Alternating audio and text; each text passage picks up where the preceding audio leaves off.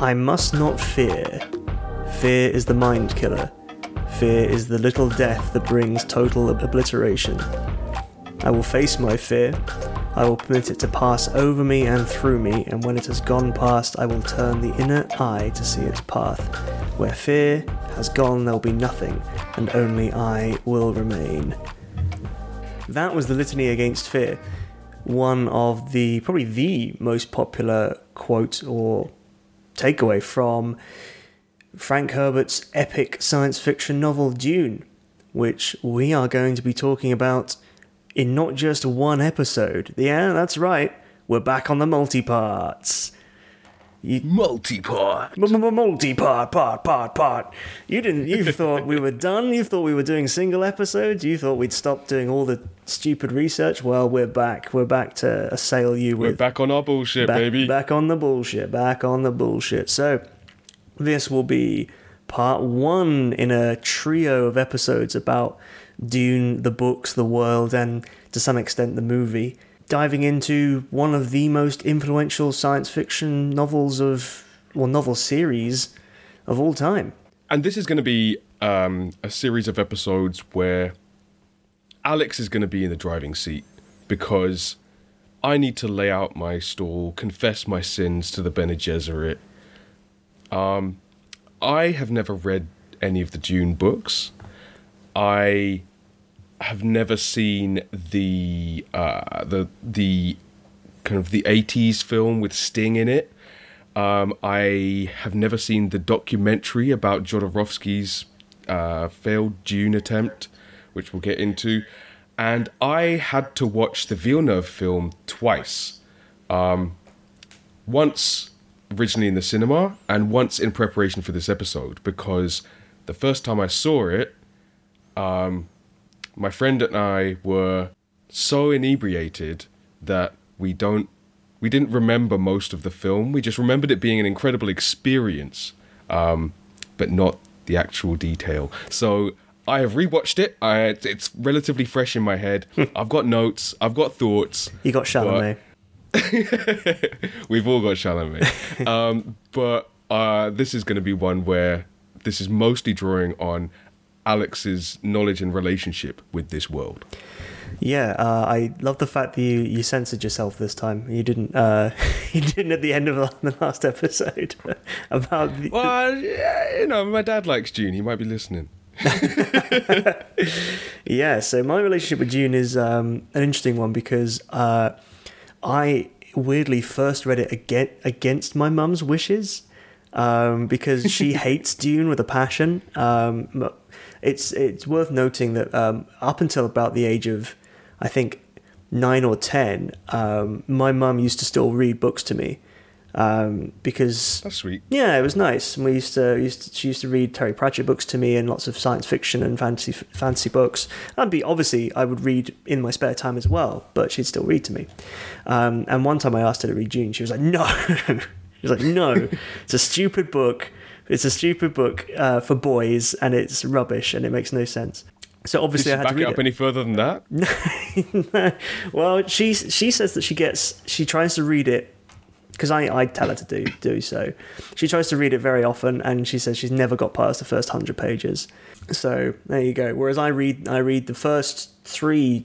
I read Dune maybe once a year, and every couple of years I read the first three, because they're the ones that aren't mad. But I am digressing to talk too much about my wonderful mother, so let's talk about Dune instead. A book about a boy and his mother. It's true. For context, if you don't know what Dune was first published in 1965. It's an epic science fiction novel by a fella called Frank Herbert, published originally in a magazine as two serialized features. It tied for the Hugo Award in 1966 and won the Nebula Award for Best Novel. Also, the first part of the Dune Chronicles, as I alluded to, which is a whole load of books. And it's fair to say that Dune is the inspiration of and the progenitor of an absolute avalanche of science fiction works, some we've spoken about on this podcast, including Warhammer 40,000 and Star Wars, but also the Wheel of Time series, The Expanse, Babylon 5, and loads and loads more. The story is set in a far-flung, distant future and covers the sort of the dying gasps of a galactic empire ruled over by noble houses controlling planetary fiefs for a emperor who is distant and all-commanding. Now, Herbert wrote 5 sequels, which it's fair to say each became a bit weirder than the last.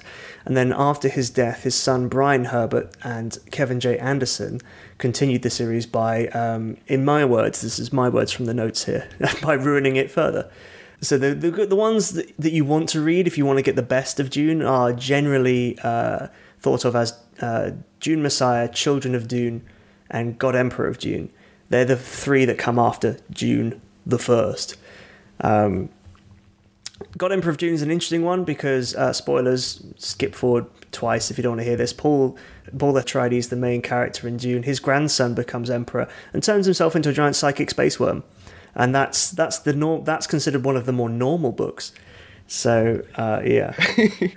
I know this is an audio medium, but as soon as you said that sentence, a big smile went across my face, ear to ear.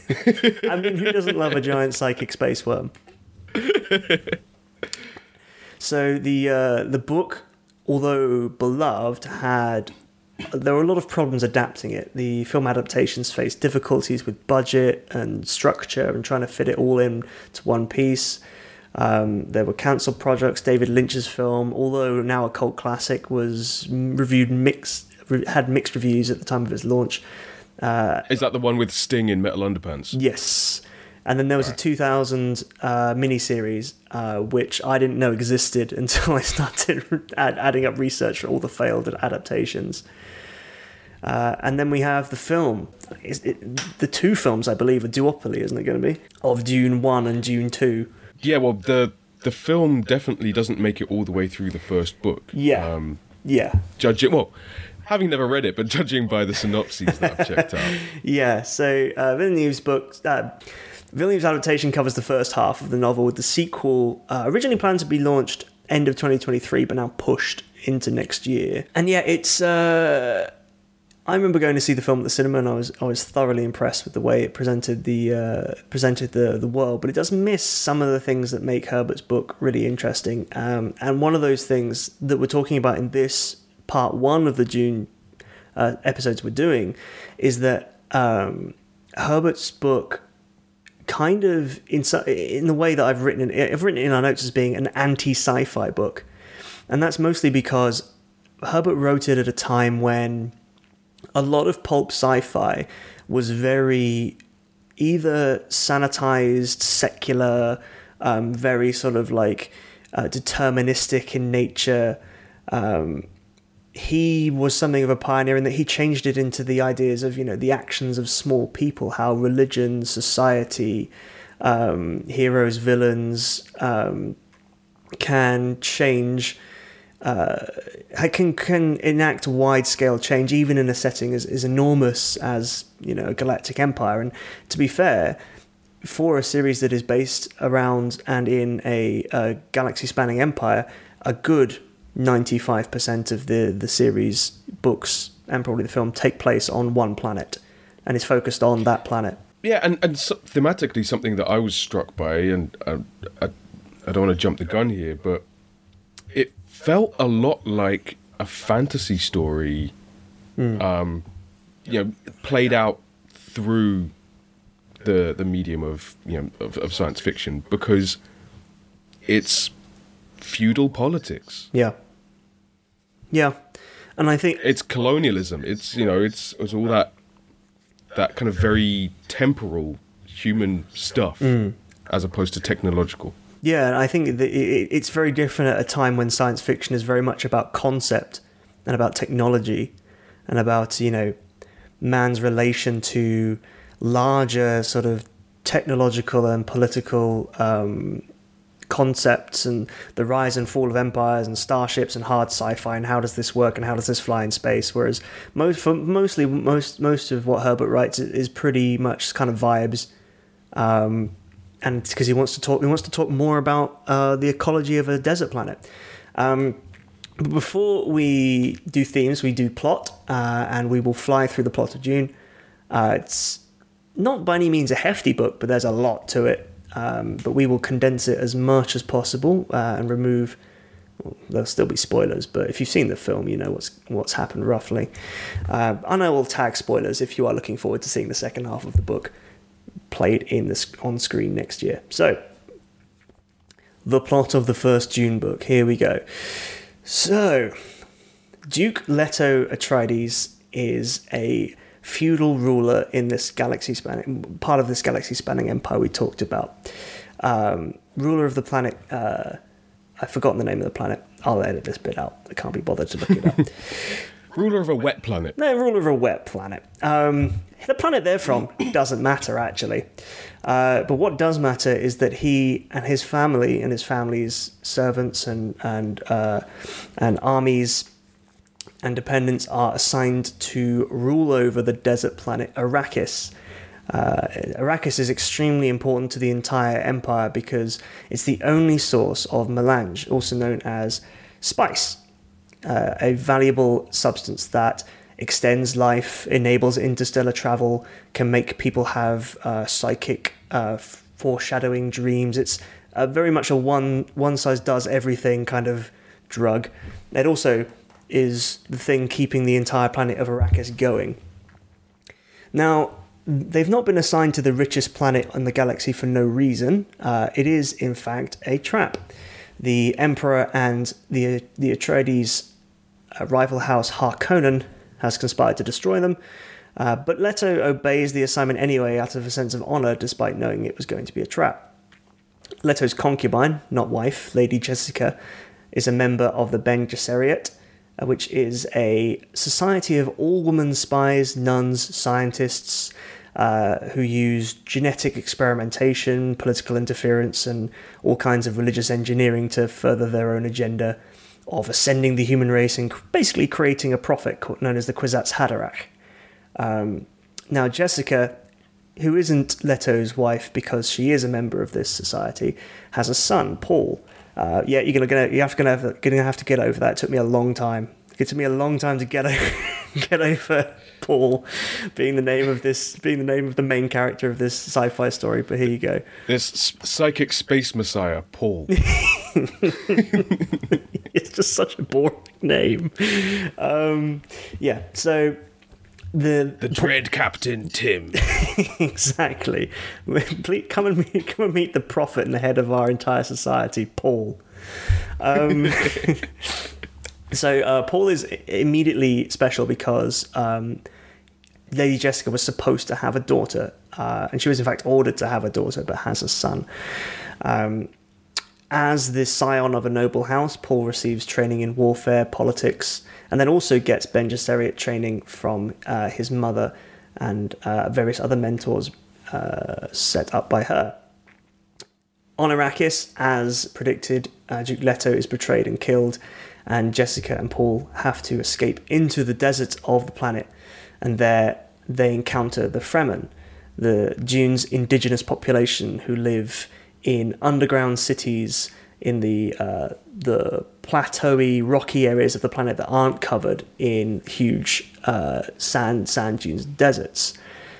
And if this mention of indigeneity and desert populations and the portrayal of them piques your interest, well, tune in to the next episode where we're going to be digging into that aspect of Dune. Yes, a nice early flag to raise there, Gil, because, I know there'll be people who'll be listening, get about two-thirds of the way through this episode, but like, you haven't talked about... We're going to talk about the Fremen, don't worry. We're going to talk about the Fremen, we're going to talk about the Middle Eastern influence of this book, we're going to talk about all that in the second episode, but this one's mainly about anti-sci-fi. So... while Paul's out in the desert, he vibes pretty well with it. The spice affects him in a unique way, giving him extraordinary powers, including prophetic visions. Using these, I'm just trying to think. Like, using these, he takes a lover. No, he doesn't use his prophetic powers to entrap someone, but he does use his prophetic powers to become respected by the Fremen, and develops a relationship with Chani, a member of the Fremen tribe that they are ensconced with, and through the use of his powers and his kind of arguably white savior abilities, he becomes and is proclaimed the prophesied messiah of the Fremen, the Muad'Dib. Him and Chani also have a son called Leto II. The hunt for Paul continues, and the conflict escalates across the planet of Arrakis as Baron Harkonnen, his family, try to hunt down the last vestiges of House Atreides. Meanwhile, Paul gears the Fremen up for a planet-wide conflict. Paul then increases his precognitive power by drinking something known as the Water of Life, fulfilling the prophecy and becoming the Kwisatz Haderach. And then, in case these very light and skimmy spoilers weren't enough for you now, again, like I said on a few episodes, press the little skip forward 15 seconds button a couple of times if you don't want to hear what's coming up. Here it goes. Paul becomes the leader of the Fremen and then operates a successful offensive against both the Harkonnen and the Emperor's troops known as the Sardaukar. He defeats them in battle, confronts the Emperor, forces him to abdicate the throne, and then marries the Emperor's daughter, the Princess Irulan, essentially becoming the Galactic Emperor. But at the end of the book, Paul realizes that in the ways that he has used his Bene Gesserit training and his training as a noble leader of a house, he has started something he can't stop, which is the Fremen Jihad, and that their armies are going to spill out from Arrakis, take over the entire Galactic Empire, cause like a lot of death and a lot of war, all in his name. And he realizes even he is not powerful enough to stop what is about to happen. And that's where Dune finishes off and then moves on to the following book, Dune Messiah. So that's a quick run through of all of it. And I'm sure I've missed important characters. I've missed important things. But read the book, watch the film. You know, Jason, you're not here for an exhaustive plot run through. This is just enough to hang your coat on. Yeah, exactly. There's big sandworms, you know. I've missed that bit. They're there. I didn't say it in the plot, but we know they're there. Everyone knows they're there. Desert full of drugs, big worms. What more do you want? Yeah, exactly. So, with that covered, we're going to talk about the idea of Dune as anti-sci-fi. And there's an interesting comparison to make from the off to Isaac Asimov, who is... probably, if you could say that Frank Herbert is thought of as a sort of a progenitor of modern sci-fi, a lot of people see Asimov as like the grandfather, the big name, the guy who came up with all the modern sci-fi standards and tropes that are built into the very foundation of how we sort of consume sci-fi as a media, as a medium rather. And foundation is a choice of word, because Asimov's arguably most famous work is the Foundation series, which is a kind of foundational science fiction text. Yeah. Was that where he brought in the laws of robotics? No, I think the laws of robotics came in with iRobot. Okay. But the Foundation series is... I feel like there's a point where some authors, you think of like Tolkien. I think Asimov was actually inspired by Tolkien in the creation of this sort of create a universe and then write a story to fill it. And that's what Asimov did with the Foundation, which was he was also inspired by what's his name? Gibson's Downfall of the Roman Empire, which is an enormous tome about the last years of the Roman Empire, and he wanted to create... so a different Gibson from the William Gibson of science fiction fame. Yes, I think so. I'll have to look at Decline and Fall of the Roman Empire and who wrote that very quickly right now. Of the Roman... Yes, not Gibson, Gibbon. Come up with more names. Yes, Gibbon. Edward Gibbon. I was close. Even better. It is a better name, actually.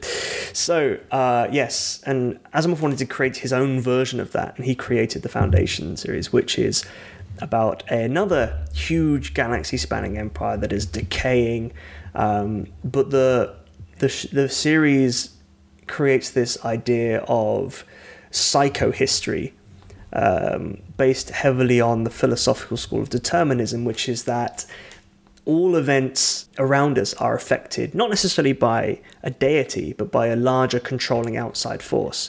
And in Asimov's case, that is psychohistory. The Foundation charts thousands of years of the fall of this dying galactic empire.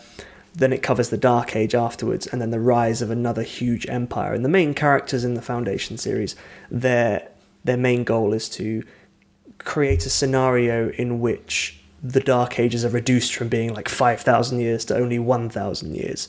It's an absolutely enormous series, huge, but it covers, in a very similar way to like history books, it covers events and sweeping changes and things in a very dispassionate and sort of bird's eye view of things. And they were written in the 50s, and only about 15 years after that, Frank Herbert wrote Dune. As I mentioned earlier, I think arguably, it changed the way that sci-fi was being produced and written at the time, because as we spoke about earlier, inserting these ideas of the actions of individuals, inserting the idea of mythos and in sort of pseudo sci-fi magic and sort of a mysticism to things that wasn't really present in the very clean and secular sci-fi written at the time. And I think it's interesting that these stories are being written in the 50s and 60s, because these stories of decaying and collapsing empires and the turmoil that, you know, results in that change in power and the emergence of new powers. Can we think of anything that might have been happening in the 20th century that might have potentially inspired some of these thoughts? You know, you've got a lot of the old European empires finishing off a lot of their crumbling in the 20th century. Mm-hmm. You know, Britain was letting go of the last of its, well, not the last, but many of the last of its colonies and possessions. Mm. It still has a couple around the world for some reason. Where else are we going to get our artifacts?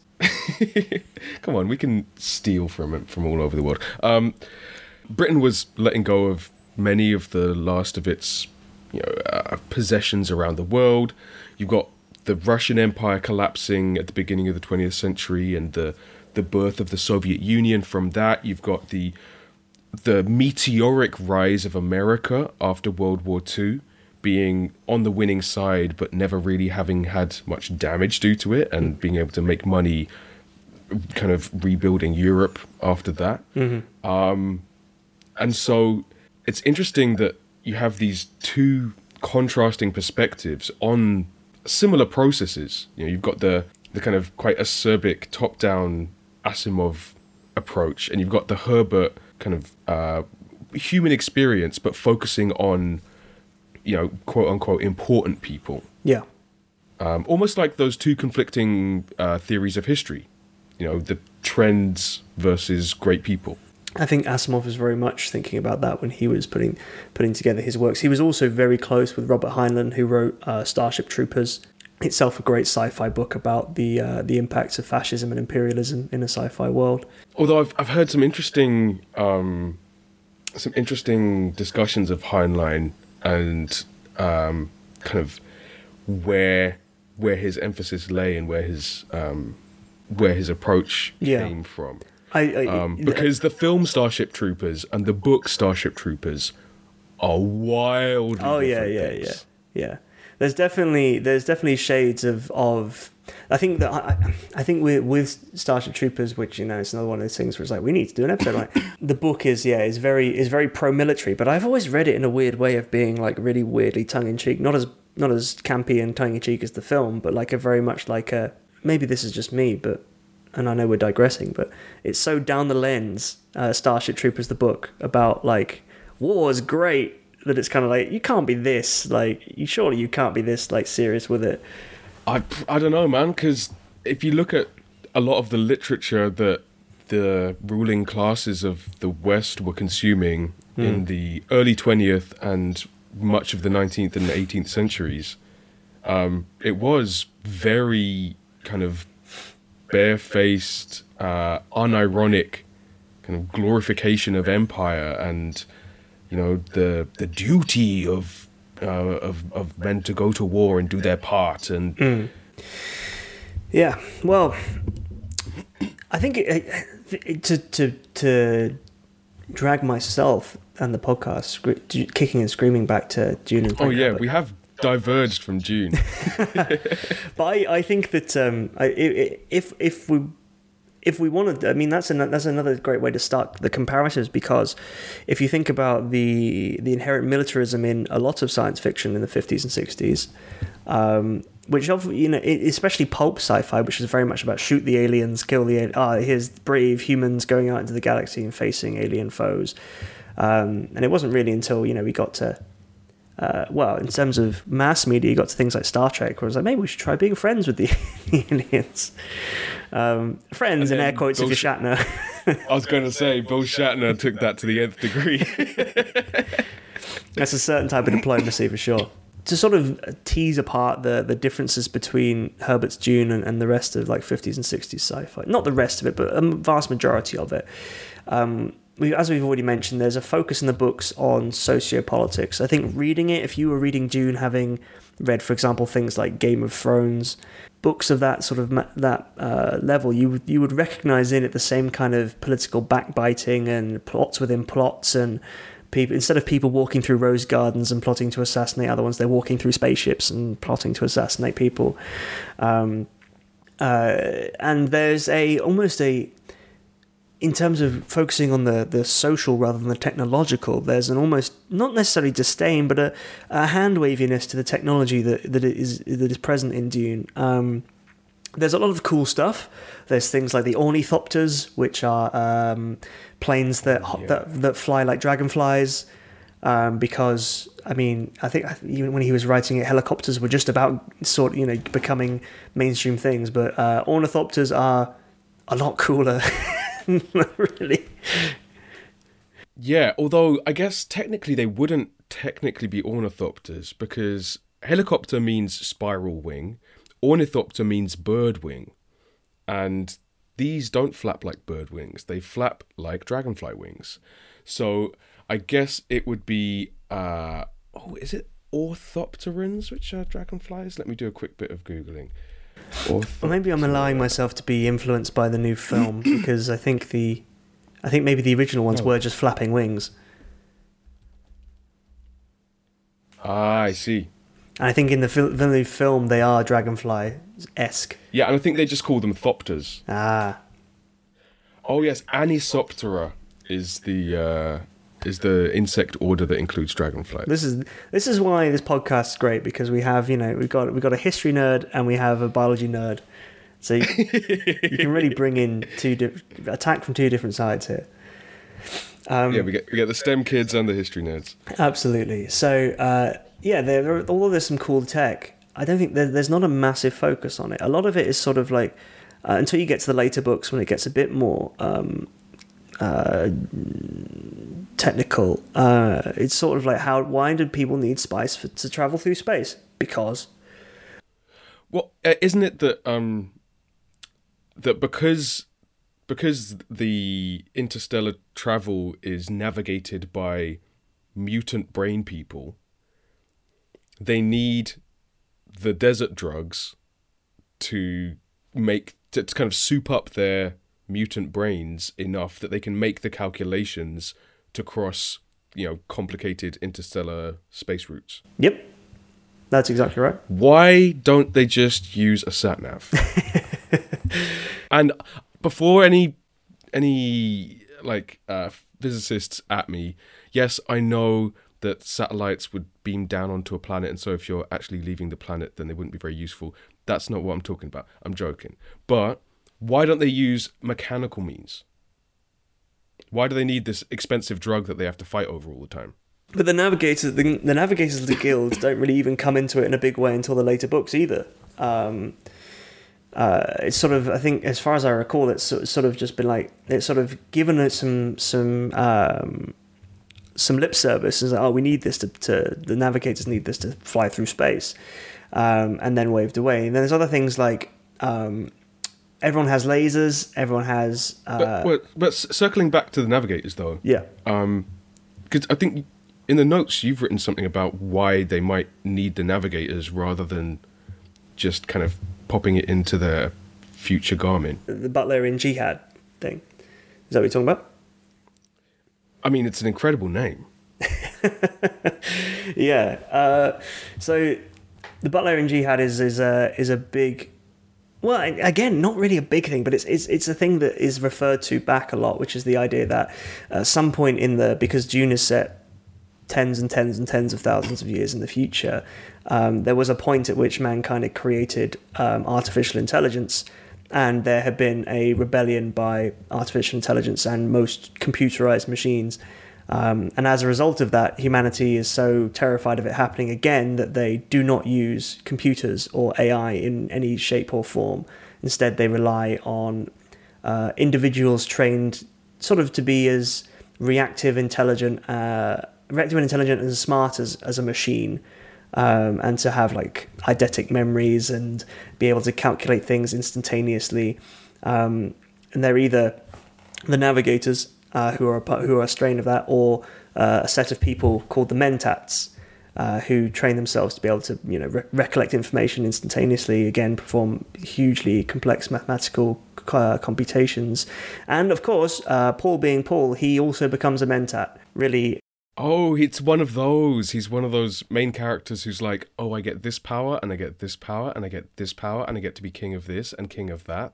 Paul is the only character in the universe, I think, who is not only the Kwisatz Haderach, not only the Muad'Dib, not only a noble trained in all those kinds of ways, but he also is a Mentat as well. So he has everything, basically. And a little glimpse behind the curtain, dear listener. The amount of faff that it took to try and get my normally plug-and-play mic working before this recording, yeah. I am begging to be transported to the Herbert universe. If we could just dictate this podcast to, like, a person with, magically mutated brain power, and then they could just go around telling it to people. Either that or, like, a Flintstones one. Where you just tell it to a parrot, and the parrot tells everyone the podcast. So we've got this kind of divorce from almost the kind of expected tropes of sci-fi with, there's no robots, there's not kind of a huge amount of computation, mechanically done, and that really brings the focus back to people. And the groups and the interactions between them. Yeah, one thing I really like about it as well is this thing that is... It's brought up... it's one of the few things that has a big impact, is that although future technology has evolved to the point where people have portable shields and laser weapons, because the interaction between lasers and shields, they basically make it the same material. So if you fire a laser at a shield, it causes a tiny nuclear explosion, effectively. You don't see that in the film, but in the book it's like, never fire a laser at someone wearing a shield, because if you do, it will explode and kill a lot of people in the surrounding area. So lots of people fight with swords, because swords can penetrate through the frequency of the shield. And it introduced the idea of a futuristic society using swords and martial arts instead of using ranged weaponry, which... A lot of people saw that and thought that was a good idea. From a nobler age. Exactly. So yeah, there's a lot of anti-tech stuff going on in the setting before you even get to the roles of individuals and, in fact, the ecology of Arrakis. Which I think aesthetically ties it more to, familiar stories of collapsing empires as well. Yeah. So cool. Dune includes a huge cast of characters, Paul himself, Jessica, Duke Leto, Chani, Duncan Idaho, Gurney Halbach, Stilgar, the leader of the Fremen until Paul takes over, they're all large, well, not necessarily larger than life characters, but they're all important characters through which you view the lens of the story. And all of them in their own way have a major impact on the larger universe, despite most of them only really doing a lot of their work on the planet of Arrakis. And that brings on to the next point about Dune and its comparison to other sci-fi, because Herbert loved ecology, loved environmentalism, and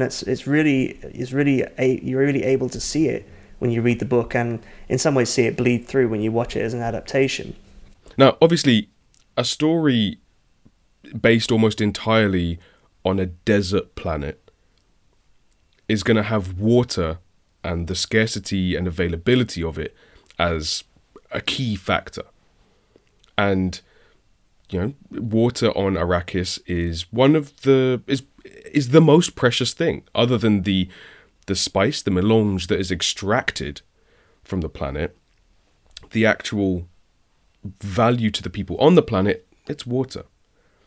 And, you know, there are lots of things to be said about the kind of real world connections of resource scarcity under imperialism, and who gets access to those resources, and what resources are extracted and what resources are kept like in the imperial province. So let's look at, you know, for example, the British Empire. The British Empire had a lot of colonies that were hot and relatively arid. And what the British Empire did was construct infrastructure to control where that water went, who had access to it, and to funnel it towards the interests of empire. So if you were an imperial actor, if you were someone acting on behalf of the empire, you had access to more. If you were running an industry that the empire deemed important or profited from, then you would have access to more. And water is still used to this day in imperialism as violence, as control. You know, it's used as a weapon of war as well. It's used, for example, in Palestine. You know, control over access to fresh water and destruction of water infrastructure is used as a weapon of genocide. So this really comes through in Dune as well. You see lots of kind of little vignettes and moments where, for example, there are these trees in the palace that are fed the equivalent of, I think each tree drinks the equivalent of, was it 100 people or something? Yeah, something like that. And the decision, you know, it's never even questioned that these trees should be watered and kept alive at the expense of many, many, many humans. It's just deemed that they are part of tradition. They are part of the power structure. Hello, Ollie. Helen, let the cat. Friend of the show. Well, cat of Alex. Friend of the show, my cat, who I'm going to have to let out now. Come on, then. Ollie, how did you get into our multi-million-pound recording studio? So, did you want to say something about water? Yeah, and I was going to add to it that I think there's a really interesting, there's a really thought-provoking comparison between the role of water and the role of spice on Arrakis, because spice is everywhere on Arrakis. It's infused with the desert. The entire planet is covered in it. Until certain events in a few books away down the way. But water is so precious, and there's a quote that from the book that it's so precious that a man's flesh is his own, but his water belongs to the tribe. The Fremen on Arrakis prioritize, and seawater is so precious that it's recycled from their dead. But spice, which is so precious to the rest of the galaxy and is all around the Fremen, they see it as special, but they don't see it. You know, this idea of like the prioritization of things that actually give you life and matter, like water, versus the resources that are only meant for consumption, like spice. Yeah, and specifically meant for consumption by the Empire and its infrastructure for transport and industry. So where, you know, I know I've been asking a lot of rhetorical questions this episode, but where else have we seen desert places with abundant resources that are scarce in other places, and wars get fought over this thing that is very valuable for transport? Again, you know, oil in the Middle East. You know, we can say that we invade places because they have invisible weapons of mass destruction, or we can say that we invade places because they have a dictator, but really, we're invading places because they have either a resource we want, like oil, or they provide us access to power and influence in the area with a view to acquiring this resource. Yeah, and you can't let the people who are indigenous to the place, in one word, control, in other words, nationalize their abundant resources. And in fact, it's that threat that means that, it's that threat that, spoilers, Paul can become the emperor at the end of the book, because he threatens to cut off the entire supply of spice to the galaxy. Well, and that's why OPEC exists. Yeah. And you know, just circling back to your point about, like, heaven forbid that you know, that indigenous people control their own resources. After the U.S. invasion of Iraq, a huge amount of money was put in by firms like Halliburton and stuff to rebuild the oil infrastructure. Do you know what part of the oil infrastructure was not rebuilt for a long time? The metering part. The part that tells you how much oil is being taken out and where it goes. So, again, you know, life imitating art, imitating life. While we talk about this, and obviously this is something that Helena and I talk about quite a lot, because we're conscientious people who care about the world. But this book was written in 1965, you know, when everything was great. If you were living in the US, you know, you're consuming... And white. Yeah, and white, yeah. In that terms of, like, conspicuous consumption kind of thing, you know, the planet's got infinite resources, we can smoke as much as we want, we can pour as much pollutants into the air as we want, who cares if the fish are dying, that kind of stuff. And this was written by a guy in 1965, so you kind of expect this kind of thing from what is now known as climate fiction, books about the catastrophic consequences of climate change. But in fact, a lot of ecologists have argued that Dune was one of the first ever climate fiction books, because it tackles these subjects while also still being wrapped up in an extremely compelling science fiction story. And also while really inextricably linking the politics of it, because that is a really key thing in discussing all sorts of environmental and scientific issues. People like to think sometimes that science and the environment are apolitical and that they are purely kind of, they exist in a vacuum. But actually that is a complete falsehood. You know, the politics and the humanity of how we interact with the environment and resources and how those are distributed and how those are used or not used and extracted have massive, massive, massive implications for the effect on the world and the future. Yeah, and we haven't even mentioned the sandworms. Someone's going to be listening to this and they'll be like, talk about the sandworms. Well, basically, sandworms are the orcas of the desert. You know, there was that period of Comrade Orca when all those orcas were sinking those yachts. Well, the sandworms are the Comrade Orcas of the desert. So the is it the Shai Hulud? Is that what they're called? Yeah. So the sandworms are a native fauna species to Arrakis, and they are exactly what they sound like. They're these huge, immense worms living under the desert, bigger than a train. Think the size of a large train tunnel. And they burrow under the sand, and they detect their prey via vibrations in the ground. And they have a particular fondness for the spice harvester machines that House Harkonnen and House Atreides use in the desert.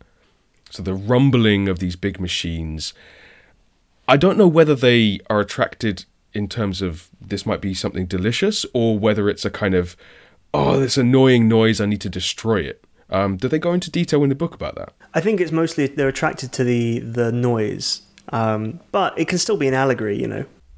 Yeah, yeah. It's the kind of the planet fighting back against its own ruination and exploitation. And the sandworms themselves are a crucial part of the creation of spice as well. And the whole wait, don't tell me spice is worm poo. I think it's they help in the creation of spice. I don't think that's necessarily their poo, but it's worm sweat. I have to confess, I'm due my read this year of Dune, so I'm at least a year out from the last time I read it. But they definitely are a major part, and it's and as I mentioned before, this book, although you know being a huge sci-fi epic in air quotes, you know, it's all about the film. It's all about Arrakis, and how people interact with the planet and how the planet affects the galaxy in different ways. So how do they interact with the planet? So we've talked about, you know, the Galactic Empire extracting this resource and, you know, using it for its own ends, and the kind of the feudal politics of who gets parachuted in, and the indigenous people's kind of relationship with the planet. But how does that manifest in the kind of the experiences of those key characters? Because if we're talking about how important individuals are in this story, we've talked about groups a lot, but for example, you know, you've got Paul. So we've been talking about Paul Atreides, this princeling on this planet, and his journey to messianic status.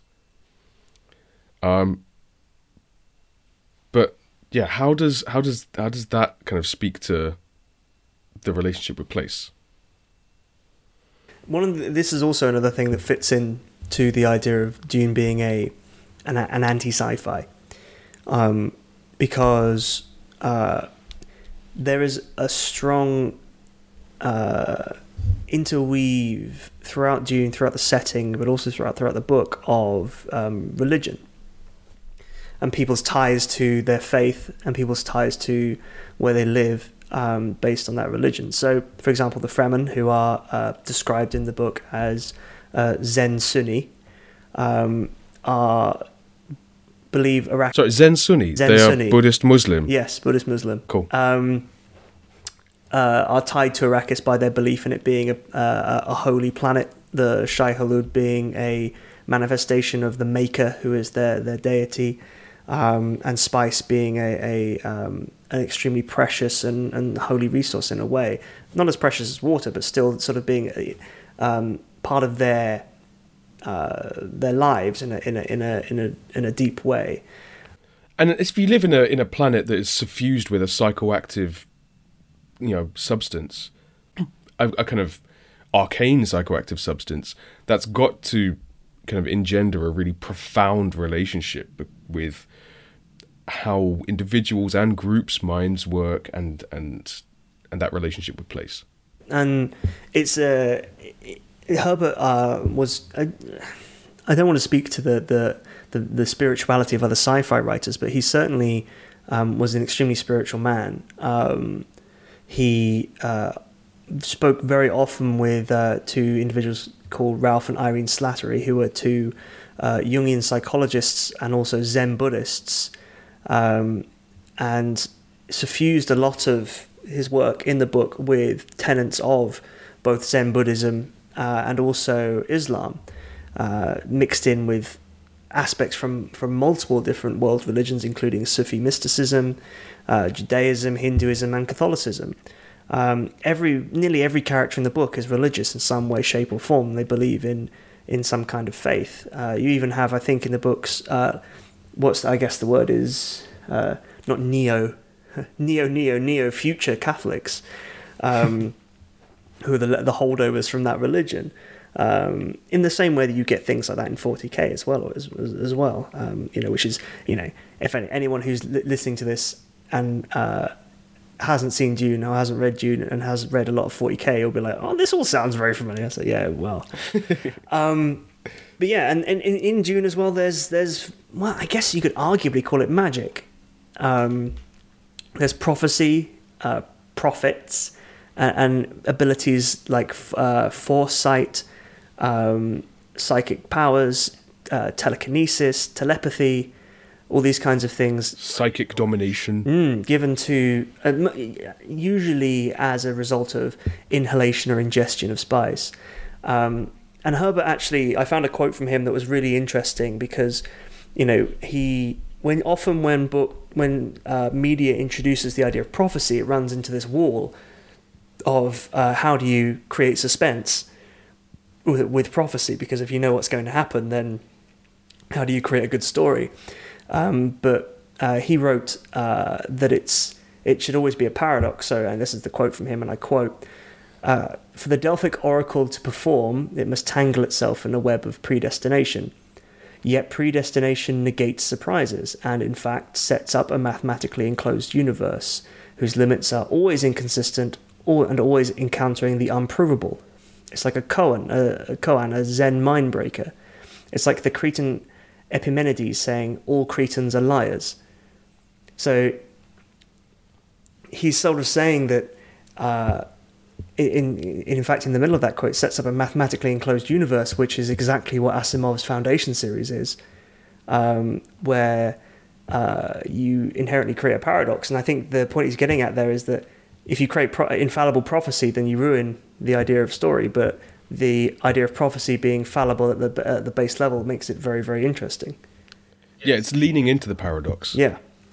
And making it a feature, not a bug. Yeah, and it's that, in fact, a lot of the later books, as Paul becomes disconnected from the world around him, falls into this idea of being omnipotent and omnipresent, is him trying to navigate his way around the things that he can see, and how he affects that. I mean, the book itself, as I said earlier, finishes with Paul realizing that the Fremen are going to set out on a galaxy-conquering jihad, as it's referred to in the book, and millions of people are going to die, but he can't stop it. So he lets it happen. But yeah, and that's it's an interesting way that that Dune is different to the sci-fi of the time. And I think that is a perfect place to lead into our next episode, when we're talking about the Fremen and Paul and their relationship and how that relates to real world people, real world communities, and real world depictions of those people and communities. But this has been a really fascinating little dive into sci-fi, not sci-fi, feudal, magical, individual, atechnological sci-fi. Yeah, and also read Dune, it's great. Don't listen to my mum. Well, once you've done this year's read, can I borrow it?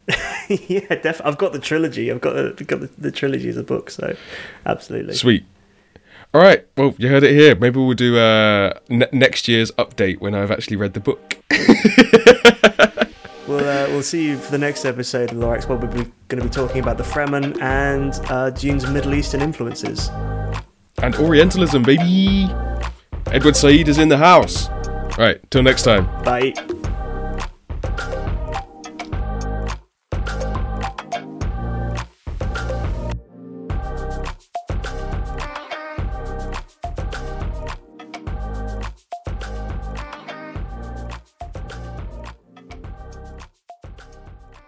3, 2, 1, go. Sorry. I don't know why the claps please me so much.